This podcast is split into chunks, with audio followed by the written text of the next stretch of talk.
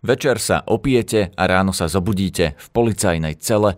Alkohol a kriminalita idú často ruka v ruke. Opilci páchajú veľké množstvo násilných trestných činov, vyplýva to z policajných štatistík. Pod vplyvom alkoholu máte aj väčšiu šancu stať sa obeťou trestného činu.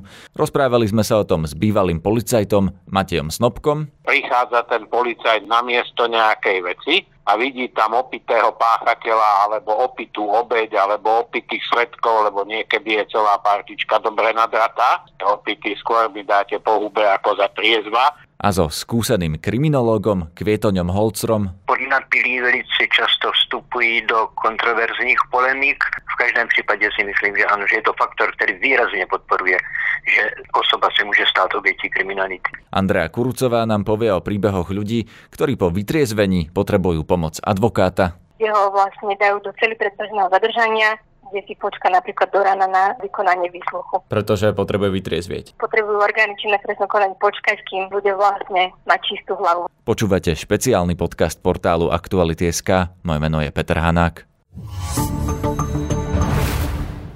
Pitie alkoholu a kriminalita majú prekvapivo veľkú súvislosť.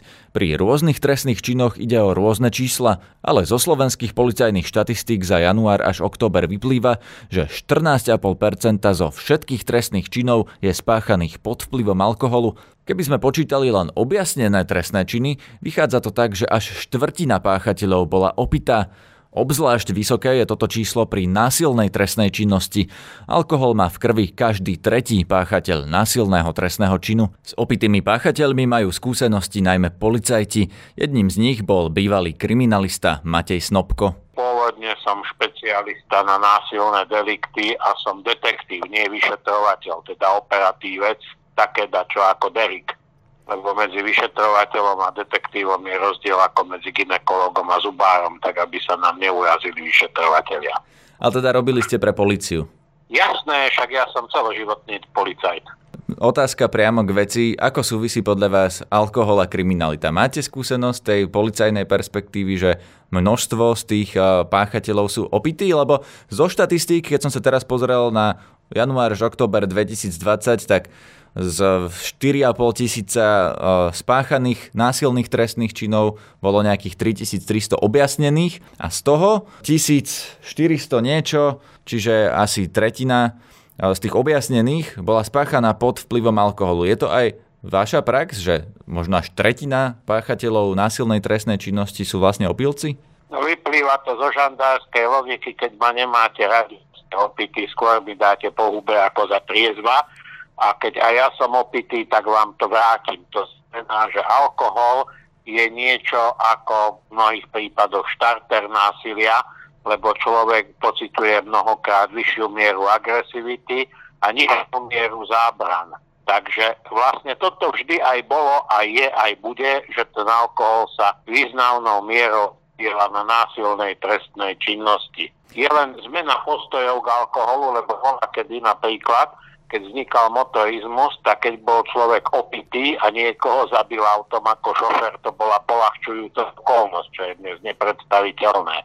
Teraz je to skôr priťažujúca okolnosť. Čiže už aj tie dejiny ukazujú, že že alkohol a kriminalita je teda závažný problém, keď sa to spojí. A vy z vašej praxe, keď ste niečo vyšetrovali alebo niekam išli na miesto nejakého trestného činu, naozaj sa to stávalo často, že ste tam prišli a ten páchateľ bol očividne opitý? No, jednak, keď tam poznajú všetci policajti, najmä tí pochôdzkoví, lebo to sú ako obvodní doktori, tak prvého kontaktu, čiže aj po, pochôdzkový je je, je policajt prvého kontaktu, tak ten má veľmi veľa prípadov kde práve pôsobí alkohol, lebo akože aj tie najhoršie vraždy sa začínajú nejakým malým konfliktom zväčša pouličnou bitkou alebo nejakými nadávkami a to je jedna vec, že teda ten alkohol je taký katalizátor, čiže prichádza ten policajt na mieste, všeobecne policajt na miesto nejakej veci a vidí tam opitého páchateľa alebo opitú obeď alebo opitých svetkov, lebo niekedy je celá partička dobre nadratá. No a druhá vec je, že páchateľ z miesta odíde pred príchodom polície a keď sa chytí, tak vlastne v jeho výpovediach je, je teda znateľné, že to urobil, keď bol opitý. Takým akože najvyklejším prípadom bolo, že normálny, slušný človek, ktorý nemal problémy, tak vlastne sa opil a dobodal niekoho šraubovákom a ráno sa čudoval, že čo to spravil, to je tzv. patická opilosť. A ja som mal na policajnej škole kolegu, ktorý, ktorý nejak tak takisto ho posadol duch alkoholu a nevedel, čo robí. Kvôli tomu bol aj prepustený na služie polície. Čiže to je také najvypuklejšie. No a alkohol má vtedy nejaké také katalizačné účinky na, na celú tú situáciu, že pijú nejakí dvaja, tak, tak viac menej sa pohárkajú a tie zábrany sú nižšie, tak sa pobijú, pozabíjajú jeden druhého, alebo teda jeden pije a je nervózny, zúrivý, lebo však ten alkohol donúti človeka inak sa správať, s niekým sa dostane do konfliktu s TSV, alebo TSV mu sa nepáči, alebo tie najtragickejšie prípady, že otec v rodine je opile, zabije a zabije celú rodinu, alebo potom dvaja sa opili a išli do pivnice pozerať novú pištol 9, 9 mm ráže ako krásnu výstavnú zbraň. A boli v takom stave, že jednoducho doteraz nevedia povedať, že vystrieľal ten jeden z nich celý zásobník a jednému otrhlo tomu druhému ako otrhlo akurát konček malička a nie aby sa opili ešte raz od radosti, že ich to nezabilo, lebo tie gule lietali všade dookola v tej malej pivnici ale, ale teda ešte sa ťahali po polícii ďalej. Čiže ten alkohol je takmer v každom tom segmente násilnej trestnej činnosti a aj sexuálnej, to sú znásilnenia, pohlavné zneužívania.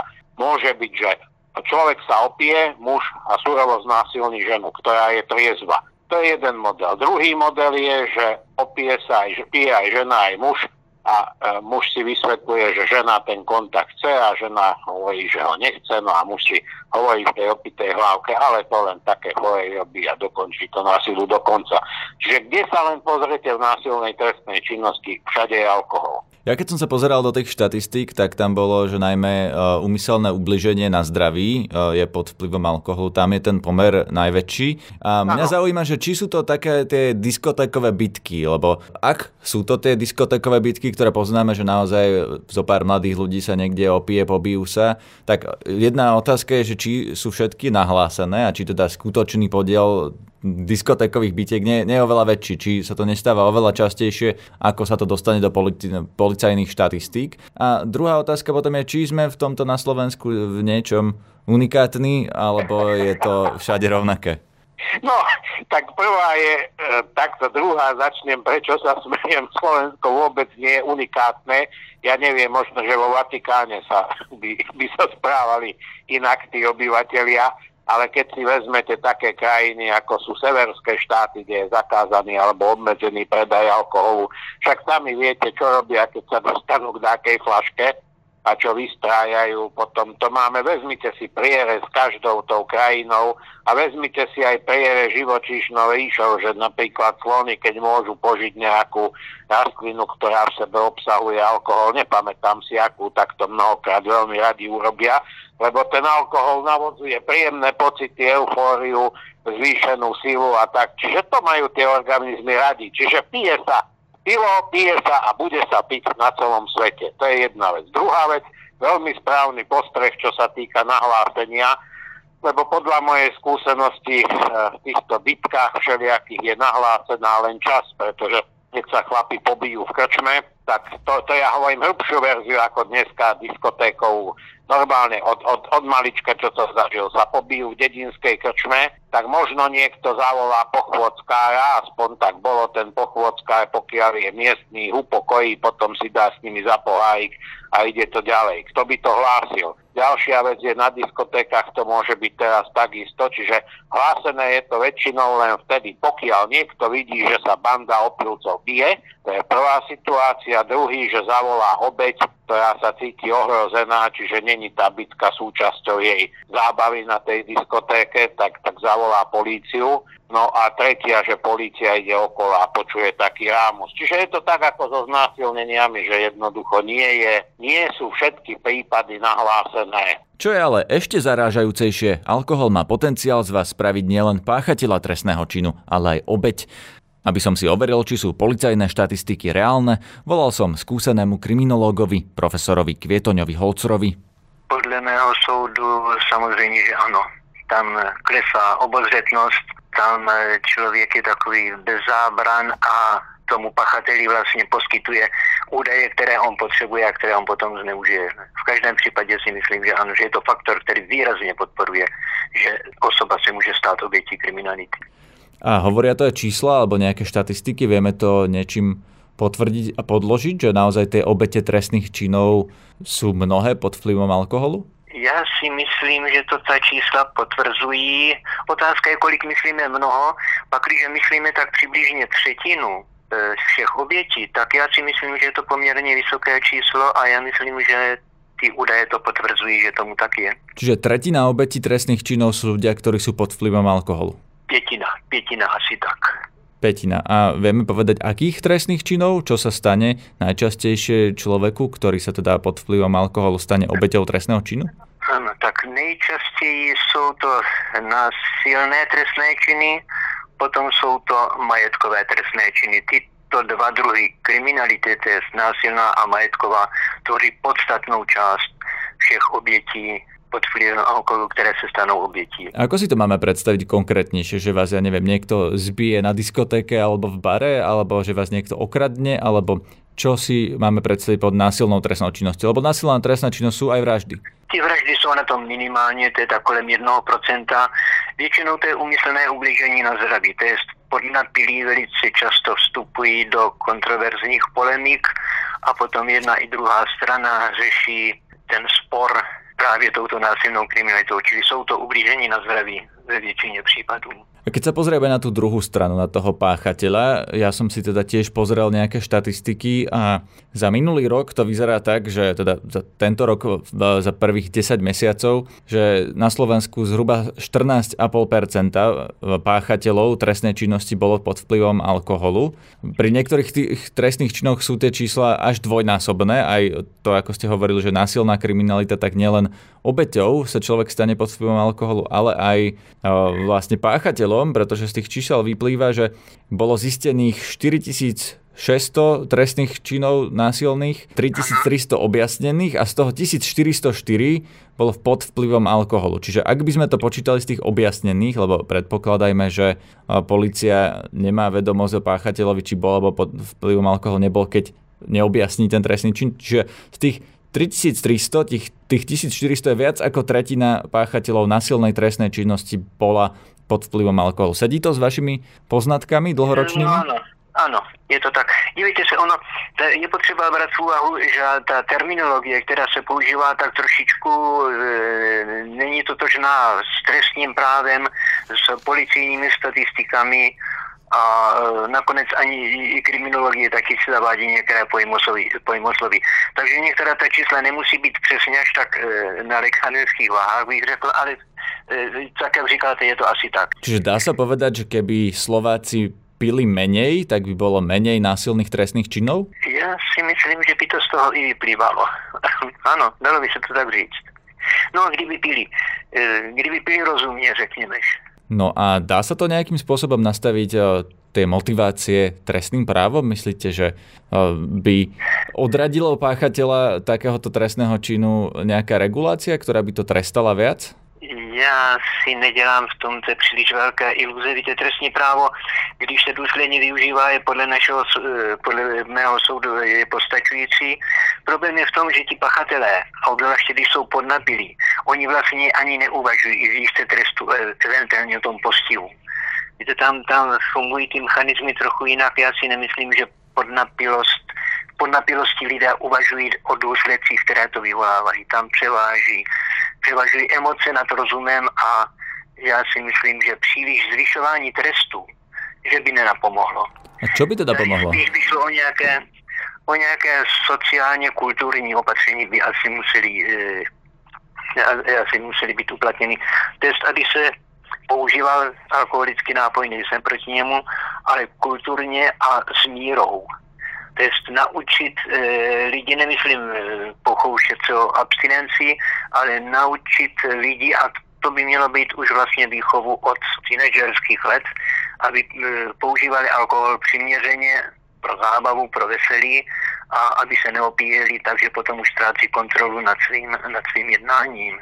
To je spíš to vidím jako problém sociálně kulturní, než trestně právní. Dalo by sa podľa vás eh, nastaviť tie pravidla napríklad tak, že bude alkohol drahší, že zvýšime dane, ako to majú v niektorých napríklad severských štátoch, že uh, sa tam alkohol predáva len, ja neviem, od 9. do 9. cez deň a nie ráno a v noci, uh, že je to len v špecializovaných obchodoch.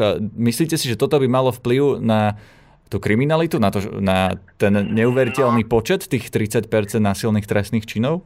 Mohlo by to, mohlo by to nepatrně, ale nedělám si iluze příliš. Já si pamatuju doby, kdy alkohol bylo zakázáno prodávat v době do desíti, od desíti a podobně a příliš to nemělo. Ti, kteří jak si chtějí zneužívat, ne využívat a používat, ale zneužívat alkohol, vždycky tam najdou nějakou cestu, aby to, aby to obešli. S problémov so zákonom potom takýmto ľuďom pomáhajú advokáti. Aké sú reálne príbehy ľudí z praxe, som sa pýtal Andrej Kurucovej z advokátskej kancelárie Bánoš Košutová. Kvôli karanténe sme tiež nahrávali iba cez telefón. V našej praxi sa najčastejšie stretávame v súvislosti s takouto problematikou, e, najmä s trestným činom ohrozovania pod vplyvom návykovej látky. Bežné sú prípady vodičov, ktorí šoferujú pod vplyvom návykovej látky, či už ide o alkohol alebo nejaké iné omamné látky. Uh, vlastne na to, aby išlo trestný čin, musí byť vodičovi namerané viac ako 1 promile alkoholu.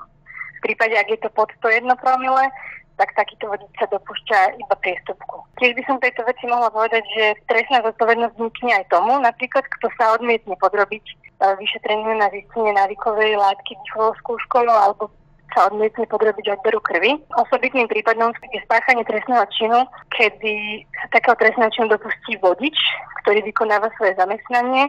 Napríklad máme v našej praxi viacej prípady kuriérov, taxikárov, kamionistov. Uh, tejto veci by som tiež poukázala na to, že v prípade napríklad, ako ste uvádzali, že keď je vodič vzatý do celý predbežného zadržania, tak vyšetrovateľ by v takomto prípade nemal vykonávať hneď jeho výsluch, ale samozrejme mal by počkať, kým, kým v podstate viac do toho rána napríklad. Takže to sa reálne stáva, že človek sa ocitne v tej cele a tam triezvie treba do rána alebo do ďalšieho dňa. Áno, áno.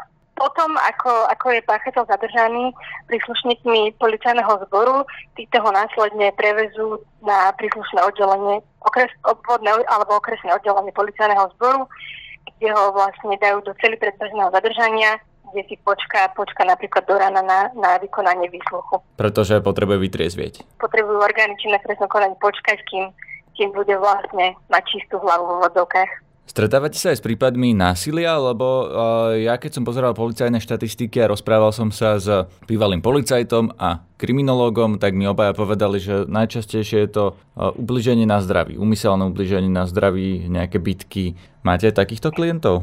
Áno, áno, tieto, tieto trestné činy tiež patria, patria ča, veľmi častým. Ide najmä o tzv. výtržníctvo, nejaké nebezpečné vyhražania alebo takéto tieto ubliženia na zdraví, kde sa nejakí páchatelia pobijú v nejakom bare a následne, následne potom vzniká takýto trestný čin, trestná zodpovednosť. Ako to väčšinou dopadne? Sú to ľudia, ktorí dostanú nejakú pokutu alebo podmienku, alebo sú aj ľudia, ktorí naozaj si to idú odsedieť? Závisí od toho vlastne, čo spáchal, respektíve aká újma vznikla tej obeti, respektíve tomu poškodenému. Tam sa skúma, či, tam nejak, či je tam nejaké ľahké zranenie, či ide o nejaké, nejakú ťažšiu újmu na zdraví. Čiže v závislosti od tohto vzniká potom následne tá trestná zodpovednosť. Sa vykonáva znalecké dokazovanie, kedy znalec vlastne určí, k akým poraneniam prišlo. Čiže pri ľahšom zranení zrejme ten páchateľ obíde s nejakou podmienkou a pri ťažšom zranení si to aj ide naozaj odsedieť. No tak tam záleží od toho, že či už bol napríklad aj predtým trestne, trestne zodpovedný, respektíve odsudený. Lebo taký najznámejší prípad je asi, keď uh, tu v Bratislave zabil na ulici vlastne pri takejto nočnej bitke opity E, opitý muž e, toho Filipínca, asi pred dvomi alebo tromi rokmi to bolo, keď vlastne on zrejme nepredpokladal alebo nerozmýšľal v tom stave o tom, že čo spôsobí a spôsobil mu smrť a e, ten človek je odsúdený. Takéto prípady nemáte, že by naozaj človek sa opil a zobudil sa s tým, že najbližších 10 rokov stráví vo vezení? Záleží samozrejme od toho, či sa tam skúma v rámci takýchto trestných činov, či tam, či tam ide o nejaké nespanlivostné konanie, či tam ide o umyselné konanie. Je veľmi dôležité to znalecké dokazovanie, kedy sa preskúmava hlavne to, napríklad ako ste spomínali tento prípad, že myslím, že tam boli nejaké údery, kopy do hlavy. Skúma sa najmä to, že kam ten páchateľ mieril, či ide o, o miesta, ktoré sú vlastne životne dôležité. V tomto prípade to bola, myslím, že, že hlava, v prípade, ak má nejakú zbraň, nejaký, nejaký nôž, či mierí iba na nejaké ruky, nohy, alebo mierí na, na životne dôležité orgány. Rozumiem, ja teraz teda nechcem obhajovať toho páchateľa, len rozmýšľam nahlas, že ak nerozmýšľa kam mierí, v tej opitosti jednoducho ho trafí zle, tak je to vlastne, nie je polahčujúca okolnosť pre toho páchateľa, predpokladám. Keď, keďže bolo pod vplyvom tej návykovej látky, tak v tomto prípade je to pre neho len priťažujúca okolnosť. Prečo je to tak, že ten alkohol u toho páchateľa je priťažujúcou okolnosťou a nie polahčujúcou, keď vlastne objektívne nemohol rozlíšiť alebo v niektorých prípadoch naozaj nerozmýšľal o tom?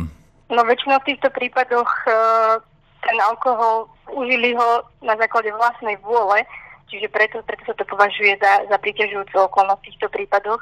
A vraciame sa opäť k bývalému policajtovi z Banskej Bystrice, Matejovi Snobkovi. Vy ste sa dotkli tých severských krajín, ja som nejaký čas strávil vo Fínsku a tam vám poviem, že som teda tých bytiek videl menej.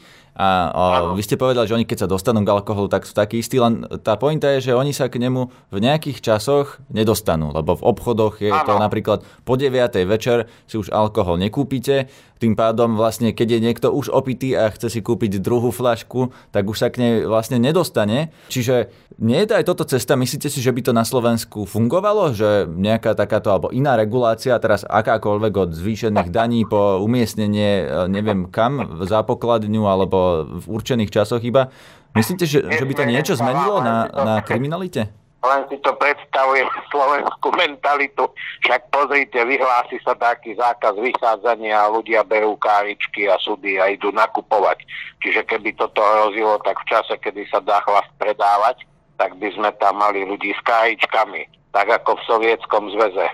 Oni aj tí Fíni chodia nakupovať napríklad do Estonska s karičkami a s batohmi Aha. a na paletách e, si vozia alkohol, ale to je väčšinou takéto plánované pitie, že dám si doma alebo na nejaké oslave s kamarátmi, ale keď už je ten človek opitý a chce si kúpiť ďalšiu flašu, tak už sa k nej má problém dostať. A toto nie je, že anekdotické nejaké poznámky, ale to, to Fínsko má trikrát menej policajtov ako Slovensko pri rovnakom počte obyvateľov. To máte pravdu, len pozrite, ja, ale to je len môj názor, nehovorím, že nemáte vy pravdu, že tá slovenská mentalita je taká nejaká trošičku zvláštna a veľmi vynaliezavá, takže Boh vie. Neviem sa k tomu vyjadriť, toto je len môj názor, že, že, že by sme možno takto nevyhúpali, ale máte pravdu, že vypijem jednu flašku a nemám si kúpiť kde druhú, tak už musím len triezvieť pomaličky. Čiže možno, že aj. K tomuto ešte naozaj podľa vás tá druhá flaška rozhoduje? Teda ak tí ľudia, ktorí páchajú tú trestnú činnosť pod vplyvom alkoholu, ju páchajú až v tom štádiu, že naozaj nevedia, čo robia, alebo tam sa stačí trochu posmeliť niekedy? Ako u koho? Vy keď sa opijete, ste aký? Dobrá otázka. Lebo ja som vtedy milý, slušný, nevtipkujem tak ako teraz. Mňa by chcela ako každá žena, lebo som aj pracovitý. To nastáva pri druhej flaške. Hovorím o víne samozrejme. Takže niekto je zasa zlostný, tak položte si otázku, že ako to funguje u vás, u mňa to funguje takto, u niekoho opačne, že to je asi individuálne. A potom sú takí dobrí noťáci, ktorým stačí deci vína a idú. Jedna vec je, že konzumenti alkoholu a trestná činnosť. A druhá vec je výrobcovia, predajcovia alkoholu a šmelinári. Pozrite na prohibíciu v Amerike, tak nič lepšie sa organizovanému zločinu nemohlo stať. Takže to je druhá vec, že, že alkohol a kriminalita je spojená aj tým, že zákazmi alkoholu typu prohibície prichádzajú podnikaví zločinci, ktorí tú medzeru vyplnia. No a tretia vec je alkohol, ktorý má vplyv na výkon povolania, či policajta, či lekára, či vodiča, či kohokoľvek, tak to je taká svetá troj, je to posledné z tej svetej trojice alkoholickej. Čiže poprvé sú prvá, prvá tá vec sú obete a páchatelia, druhá šmelinári pri zákazoch a tretia ovplyvňovanie povolania alkoholom. To všetko má súvis s kriminalitou. Áno, toto posledné, čo ste povedali, tak to, to sú vlastne tie štatistiky, ktoré sú ohrozovanie pod vplyvom návykovej látky, ak sa nemýlim, to sú opití vodiči, ale napríklad ano. aj opitý lekár to môže byť. Aj doktor, aj policajt, takže viete, že bol skôr taký divný, kto nepil a asi aj v medicíne mnohokrát a tak, čiže tá, tá spoločnosť má podľa mňa taký, taký pozitívny posun k takému triezvejšiemu posudzovaniu vhodnosti pitia, len teraz tu zasa máme drogy, no, takže jedna závislosť nahrádza druhú.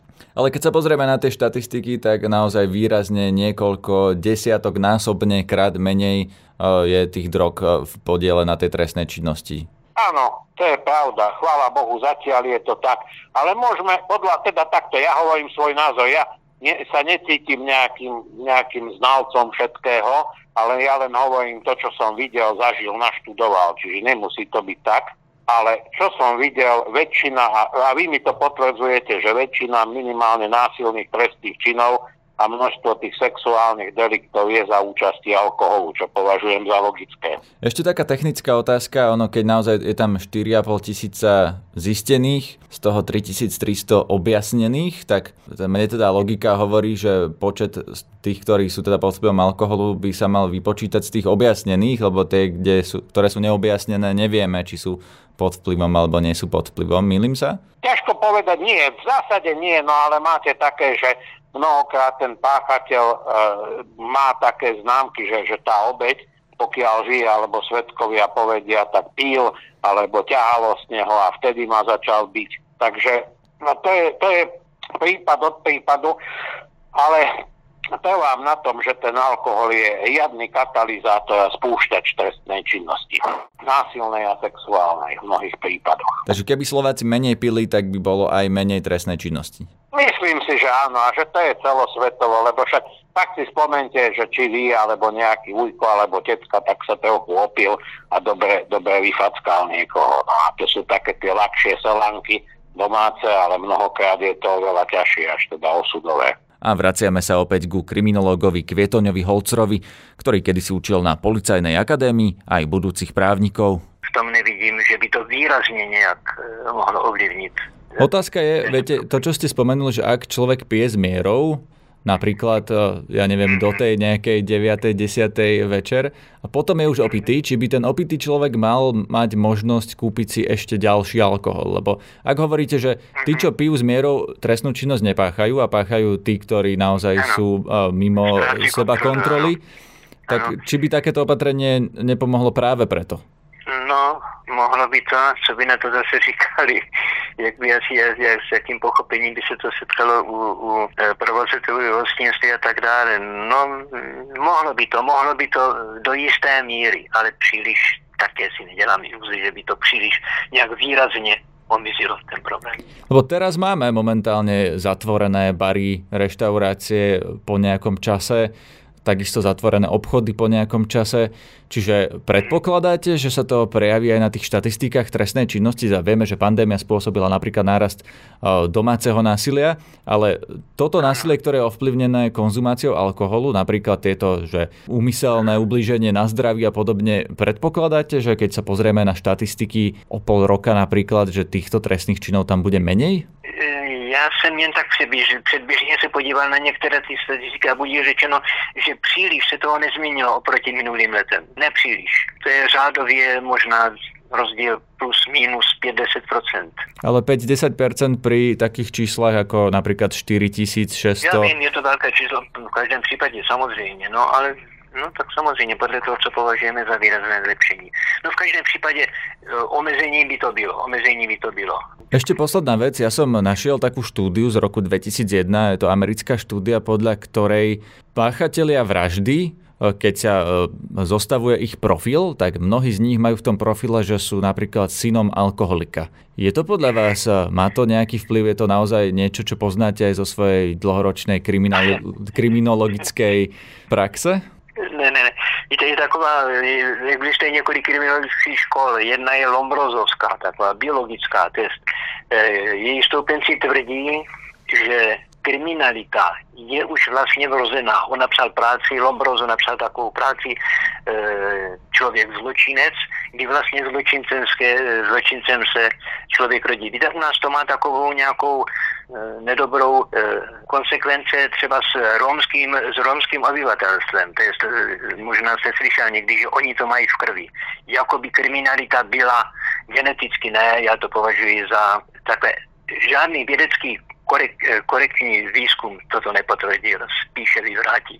Víte, dělali se výzkumy eh, jednovaječných dvojčat, kdy jedno vyrostlo v spořádané rovině, rodině a to druhé vyrostlo v nějaké takové rodině, prostě pofiderní a byly ty jejich osudy diametrálně, pro, e, i když tedy měli geneticky stejný kód, ty jejich životní osudy byly diametrálně. No, no práve na to sa pýtam, viete, nie, nie, že či je to vrodené, ale či to tí rodičia vytvoria a tým nemyslím, že ten alkohol sa im vpísal do krvi a do genetiky, ale že skôr tá výchova rodičom alkoholikom no, môže viesť no, no, k takým sociálnym no, deviáciám, ako je kriminalita. Áno, áno. Beru to ako problém, ako sociálne kulturní, nikoli biologický, jo? že by to byla nějaká danost, která by byla biologicky daná. Není to tím, eh, že se jak se narodil těm rodičům, ale tím, jak ti rodiče ho vychovávali. Aktuality na hlas. Stručne a jasne.